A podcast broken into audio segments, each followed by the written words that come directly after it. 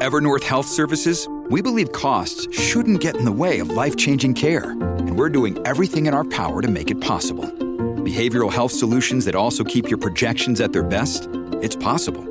Pharmacy benefits that benefit your bottom line? It's possible. Complex specialty care that cares about your ROI? It's possible. Because we're already doing it. All while saving businesses billions. That's Wonder made possible. Learn more at evernorth.com/wonder. When you need mealtime inspiration, it's worth shopping Kroger, where you'll find over 30,000 mouthwatering choices that excite your inner foodie. And no matter what tasty choice you make, you'll enjoy our everyday low prices, plus extra ways to save, like digital coupons worth over $600 each week. You can also save up to $1 off per gallon at the pump with fuel points. More savings and more inspiring flavors make shopping Kroger worth it every time. Kroger, fresh for everyone. Fuel restrictions apply. Another day is here, and you're ready for it. What to wear? Check. Breakfast, lunch, and dinner? Check. Planning for what's next and how to save for it? That's where Bank of America can help. For your financial to-dos, Bank of America has experts ready to help get you closer to your goals. Get started at one of our local financial centers or 24-7 in our mobile banking app. Find a location near you at bankofamerica.com slash talk to us. What would you like the power to do? Mobile banking requires downloading the app and is only available for select devices. Message and data rates may apply. Bank of America and a member FDIC. Hola, esto es New Books Network en español. Hola, hoy en un nuevo episodio de New Books Network en español les habla Beatriz Rodríguez Satizábal, anfitriona del canal de la revista académica Journal of Evolutionary Studies in Business. Hoy nos acompañan Montserrat Pareja Iswake y Joseph Miguel Piqué, editores invitados del número especial sobre distritos de innovación en el mundo. Este número es el volumen 7, número 2 de 2022. Montserrat es profesora de la Universidad de Barcelona, doctora en Economía Aplicada de la Universidad Autónoma de Barcelona y profesora asociada del Departamento de Economía de la Universidad de Barcelona. Su investigación se ha enfocado en el análisis de problemas urbanos que afectan el desarrollo social, cultural y económico. Joseph es doctor en educación de la Universidad La Salle y es MBA de ESADE. Es profesor de la Universidad La Salle, presidente ejecutivo de La Salle Tecnova Barcelona y vicepresidente de la Asociación de Parques Científicos y Tecnológicos de España. Además, preside dos consejos directivos de otros parques tecnológicos. Bienvenidos, Montserrat y Joseph. Muy buenas, gracias por invitarnos. Gracias, Beatriz. Por los breves perfiles que acabo de leer, intuyo que ustedes son un equipo de editores que combina la academia con la práctica. Por ello, como abrebocas de nuestra conversación, quisiera que nos contaran algunos detalles de su trayectoria, cómo en esa trayectoria se encuentran con los distritos de innovación y una muy importante para nuestros oyentes, cómo se encuentran ustedes dos en el camino.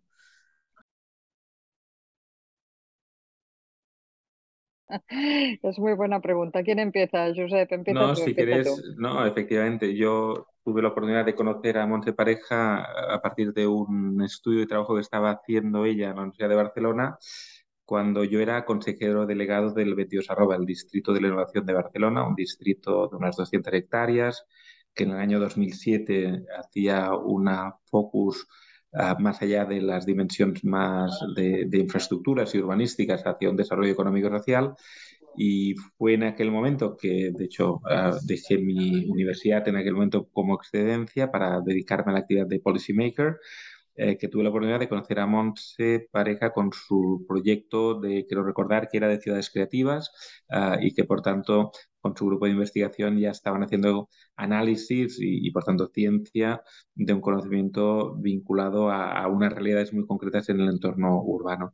Eh, ahí estamos. Yo después, solo por comentar, eh, el hecho de haber estado en la Asociación Mundial de Parques como presidente de una red de 400 parques en el mundo, donde hay un nuevo animal en el ecosistema de parques, que aparte de, de, los parques científicos, los parques tecnológicos, unos más universitarios y otros más de desarrollo territorial, se iban creando más y más distritos de innovación. Y es por eso que en algún momento, de hecho, tenemos con Monse un primer paper conjunto que nos lo editó el Journal for uh, Urban Development, Urban Regeneration, Urban Regeneration, Regeneration eh, en el que ya hacemos un primer papel seminal sobre el 22 arroba y sobre una primera interpretación de cómo el 22 arroba nos daba lecciones de la dimensión urbana, económica, social y de gobernanza. Pero ahí te dejo, Bueno, yo, yo, yo puedo dar algo más de matiz porque creo que es importante, porque no solamente encontrarte en el trayecto, sino encontrarte y mirarte, ¿verdad? Porque esto pasa muchas veces, que encuentras a mucha gente a lo largo de la vida profesional,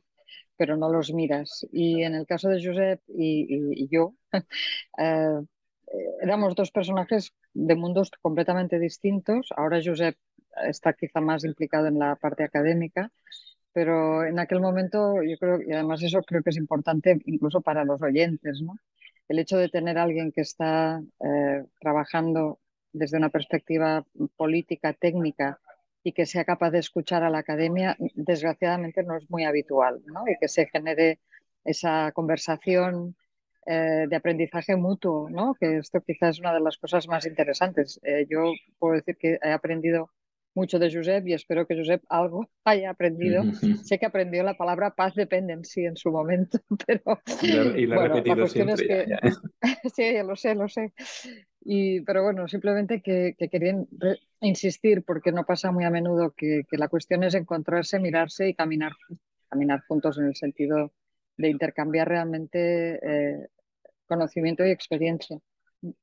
No, es importante esto que dice Monte, porque una de las cosas que se trabaja en la universidad y que no tanto quizá en política pública, que es más, se orienta más a la efectividad más que a la, a la rigurosidad, y no quiero decir que no se hagan bien las cosas públicas, sino que no se es tan riguroso en los datos, en el análisis, en, la interpretación o al límite en la criticidad, ¿no? Ser críticos ante una realidad en el sentido más positivo, es decir, esto no ha funcionado, pues evaluémoslo y lo analizamos con el método científico para observar una realidad o para ver conductas o benchmark. Por eso creo que efectivamente Monse influyó suficiente para que al final hiciera después de esta experiencia pues el doctorado en ecosistemas de innovación justamente eh, sobre el 22 arroba donde también pudimos escribir algún documento juntos. De hecho, hemos escrito, el, de hecho, el, libro, de hecho, al final es, es el resultado de ese itinerario. Muy bien. Son, muchos, yo creo, son muchos artículos, no solamente los que están publicados, sino los que hemos trabajado para presentar en, en conferencias y, libros y capítulos de libros. ¿Podrían mencionar algunos de esos artículos y capítulos en libro y, qué temas han tratado, trabajado juntos? Mm. Bueno, fundamentalmente hemos trabajado temas de distrito de innovación y sobre todo aportando yo la parte quizá más de, economía urbana y Josep más la parte de innovación, porque no solamente somos dos perfiles distintos en cuanto a, a, lo que nos dedicamos, yo soy puramente académica y Josep es, mm, bueno, medio medio, pero sobre todo dedicado a la parte más eh, técnica, sino que desde, venimos desde disciplinas diferentes. Yo soy economista y Josep es ingeniero, entonces, bueno, ahí es realmente el, clash ¿no? de, de, mm. dos, dos, disciplinas muy distintas.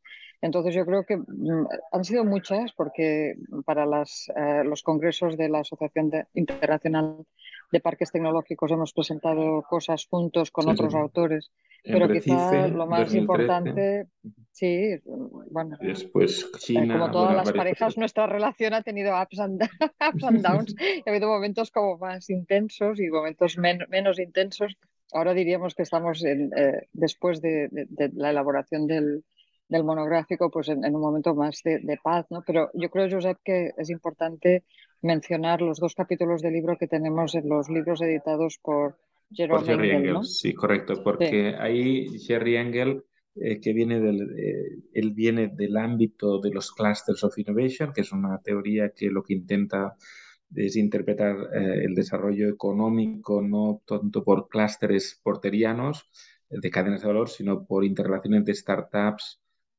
inversores y corporaciones, ¿no? como está sucediendo en Silicon Valley. Lo que nosotros hacemos es una aportación de clúster urbano o de cómo eso se, se traslada a un territorio ciudad y de hecho Ahí tuvimos una primera participación en un primer capítulo sobre el caso del 22 arroba y ahora justamente este año ha salido la segunda edición de este libro donde el capítulo lo renovamos y además lo actualizamos, ¿no? Porque incorporamos elementos que habían pasado cosas. Sí, sí.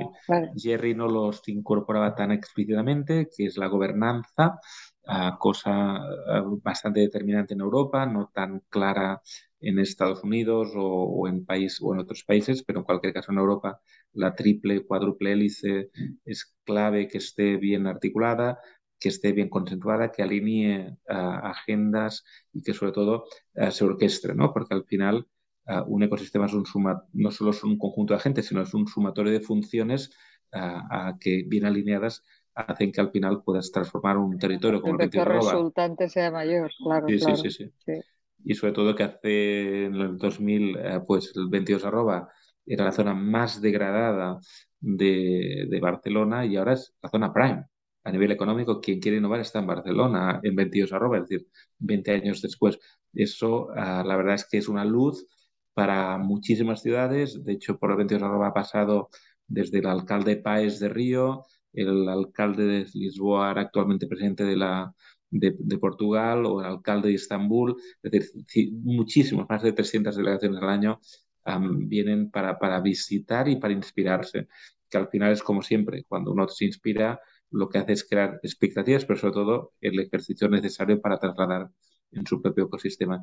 Importante lo que comentan, por tanto, Monse, de la, la importancia eh, de esa contribución académica, porque esa contribución académica al final nos ha dado método, nos ha dado rigurosidad y, por tanto hemos quedado ciencia. Y de hecho lo que pretendimos justamente con este uh, special issue, que hemos de agradecer al JESP, al Journal for Evolutionary Studies, es el, que, el, que diera esa oportunidad a recoger en los 20 años del 22 arroba, pues invitar a una decena de distritos de innovación del mundo que celebraran con el 22 arroba una celebración científica, porque en el fondo era, eh, pedíamos a los autores que hicieran un análisis de su ecosistema, ¿no? Y ahí, pues bueno, con Monse sí, Yo creo que eh, sí, sí, Era, era, muy importante para nosotros eh, precisamente porque nuestra trayectoria no es paralela a la del 22 arroba, pero sí que ambos habíamos experimentado cambios, los, los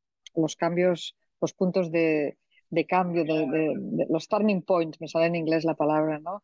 que, el, que el propio 22 arroba había planteado a lo largo de su historia. Y, de ahí precisamente lo que decía Josep de la importancia de, tener los oídos abiertos a la academia, pero no solamente a la academia, sino a las diferentes voces ¿no? que, se, que se plantean en un, en un distrito, en un espacio urbano, como puede ser el Distrito de Innovación 22 arroba o cualquier otro. ¿no? Y, precisamente por eso Ah, disculpa, Beatriz, dime, dime. Eh, se, me, se, me, adelantaron a la pregunta que les iba a hacer, pero precisamente quería, eh, quería en la editorial mencionan la, la, celebración de los 20 años del, del 22 arroba y cómo, y cómo ese 22 arroba y como lo acaba de mencionar Joseph y tú, Monse, es, es muy importante no solamente dentro de los procesos de innovación de, de Barcelona, sino también dentro de los procesos de, de innovación alrededor del mundo. Eh, y, mencionaste, Monse, que ustedes no tienen un, un vínculo paralelo con, con 22 arroba, pero yo quería saber por qué llegan a estudiar ese distrito y si, y si, y si, y si se vinculan de alguna forma en los procesos que tiene el distrito. Bueno, eh, yo debo decir que yo conocí a Josep porque le quise hacer una entrevista, porque es así, eh, porque como decía él, yo estaba trabajando en un proyecto europeo que, que es es un tema histórico. El pensar, el, intentar buscar alternativas o, estrategias para la competitividad urbana. ¿no? Y obviamente, dentro de lo que es la competitividad urbana, pues los distritos de la innovación son un, elemento, ¿no? una, podríamos decir, una estrategia territorial y, además un instrumento de política pública para ser más competitivos. Y fue entonces cuando yo quise em, bueno, conocer a Josep y saber desde la, visión del CEO. Por eso creo que a lo largo de mi vida he hecho muchas entrevistas, pero que realmente la persona que, a la que entrevisto también escuche lo que yo le pueda querer contar. Nosotros, eh, una de las cosas, esto es, eh, es Vox Populi, han habido, además de Josep y de mí, 22 arroba, como decía Josep siempre, lo importante es que se escriba sobre el 22 arroba, aunque sea de una manera crítica, ¿no?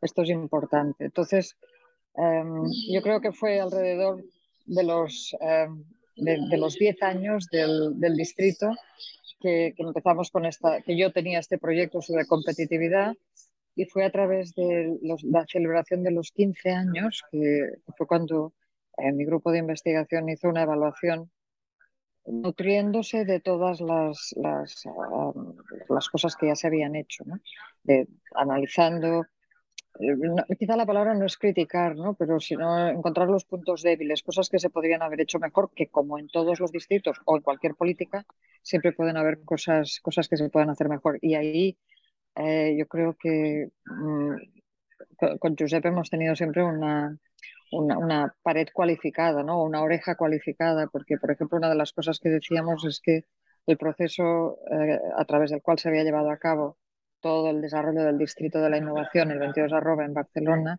era muy de arriba abajo, ¿no? Era algo que, está muy bien, pasa en muchos sitios, pero que se había hecho teniendo en cuenta una determinada estrategia que el ayuntamiento quería seguir. Quizás sin tener muy en cuenta eh, otras voces, ¿no? Desde las empresas, los vecinos, las asociaciones de empresarios, los emprendedores había sido una, una visión como muy unidireccional. Es a partir de los 15 años, de hecho es a partir del año 2015, eh, que culmina el proceso en el 2018, que se lleva a cabo todo un proceso más participativo, ¿no? teniendo en cuenta otras visiones, entre las cuales, las cuales también está Josep, porque quién mejor que él podía conocer eh, todo el, desarrollo del, del, distrito. ¿no? Y es de, ahí, de, en ese momento cuando se replantea la gobernanza, es algo que sale en el, en el artículo, ¿no? Y en, incluso en, el, en, en, la introducción, porque no, nos parece un, un, elemento interesante ver cómo encajan ¿no? las diferentes estrategias políticas en el territorio. Además del artículo editorial y del y de el, el, el, artículo, el otro artículo que también publican sobre 22 arroba, em, el número tiene ocho muy nutridos artículos sobre distritos alrededor del mundo. ¿Qué salta a la luz en estos trabajos sobre las experiencias de innovación y la gobernanza en esos casos de estudio? Yo creo que el primero, ah, el ver que la experiencia 22 arroba, ah, que era un brownfield transformation, por tanto un espacio que había una vida previa a la transformación y que a partir de ahí se transforma en una nueva actividad y como comentábamos, el Path Dependency marca en cierto camino de la actividad, porque no naces de cero, no naces un espacio verde sin nada, sino y hay una realidad previa que tienes que ir transformando. Lo maravilloso es ver cómo otras ciudades hicieron el ejercicio. ¿no? Y de hecho, cuando empezamos a ver Medellín con Ruta N, el mismo proyecto de, Montreal, donde de de, la, de la Innovación o Montreal Innovation District uh, es un espacio donde eh, realmente se piensa, ahí vemos diferentes estrategias, top-down, bottom-up, eh, estrategias que en un cierto momento paran. ¿Por qué? Eh, aquí hemos querido recoger, lo digo porque estamos haciendo ciencia, y el proyecto de Skolkovo. El proyecto de Skolkovo es un proyecto de Moscú, eh, y los datos que tenemos es hasta el 2019, 2020 y quizás será el último paper que se haga sobre ese proyecto, un proyecto fantástico de una Greenfield Transformation en una ciudad como Moscú que apostaba por la economía del conocimiento y por retener talento ruso que se había ido a Silicon Valley y no, no, crea economía ahí. O proyectos como los de Ann Arbor en Michigan o los de los mismos de, Melbourne, los Melbourne, Innovation District, que se inspiran muy claramente en el 22 arroba, o el mismo Porto Digital, ¿no? en el 22 arroba de Barcelona. Ah, por tanto, eh, yo creo que lo interesante es ver cómo esos análisis que se hacen en Singapur, en Medellín y demás, eh, tiene un hilo conductor que es eh, en gran medida la inspiración en Barcelona, pero por otra parte la implementación en cada uno de los territorios. Ah, y esa implementación con, la, con el contexto que era oportuno. Yo sí, sí puedo añadir, porque nos estará escuchando mucha gente y creo que es importante vender mucho este eh, special issue. Yo creo que una de las cosas, quizá el reto más grande del, del journal, del special issue, y algo que creo que hemos conseguido uh, ha sido el combinar desde un punto, desde una parte, o sea, desde una perspectiva, lo que sería la visión práctica, es decir, teníamos personas que trabajando en el día a día, o bien de empresas, o bien de los distritos, y por otro lado una visión más académica. ¿no? Esto se ha conseguido pues, en diferentes grados, pero creo que es una de las cosas que quizá vale más, vale más la pena eh, señalar, ¿no? esta, esta voluntad de trabajar conjuntamente en un artículo académico, porque en definitiva es un artículo académico. Eh, quería insistir en, en, un elemento que es eh, eh, el, diferente foco, es decir, aunque sean todos distintos de la innovación, en el, en el journal, en el special issue, se identifican diferentes focos. Se diferente, por ejemplo, hay algunos focos que son en el desarrollo de, empre, de emprendimiento, ¿no? de, de, lo que es la, la, pequeña empresa, cómo la empresa se, se agarra a lo que sería todo el motor del distrito. Otros son realmente procesos mucho más de, de arriba abajo, es decir, se quiere hacer un distrito y se quiere, como dice Josep, ¿no? Eh, generar dinámicas de atracción de talento o de promoción de nueva tecnología o de innovación y se, desarrolla allí. ¿no? Y, me parece también eso, que es un, es un valor añadido del, del journal, ¿no? que ca cada uno de los distritos, aunque puedan estar de una manera o de otra iluminados por lo que sucede en Barcelona, el foco de cada uno de los artículos es distinto y muy enriquecedor, me parece a mí.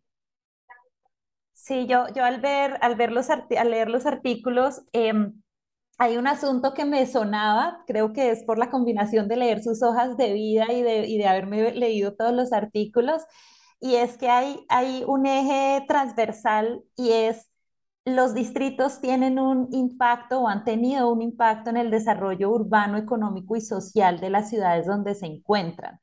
¿Qué hace estos distritos de innovación causantes de desarrollo? ¿Qué, qué podría eh, concluir ustedes como editores y investigadores en este tema? Bueno, primero, uh, y ahí está parte de, de, la contribución que hacemos. Primero es entender que hay una transformación urbana, económica y social. Por lo tanto, es una transformación holística. Aquel distrito que no plantea una transformación holística no va a ponderar un desarrollo económico como Silicon Valley, tiene grandes fallas en la dimensión social y, terribles fallas en la dimensión urbana o, o, de infraestructural de movilidad. Por tanto, las ciudades que armónicamente han sabido plantear esa holística desde el primer momento, desde la inclusión social hasta la sostenibilidad, claramente lo van a hacer bien.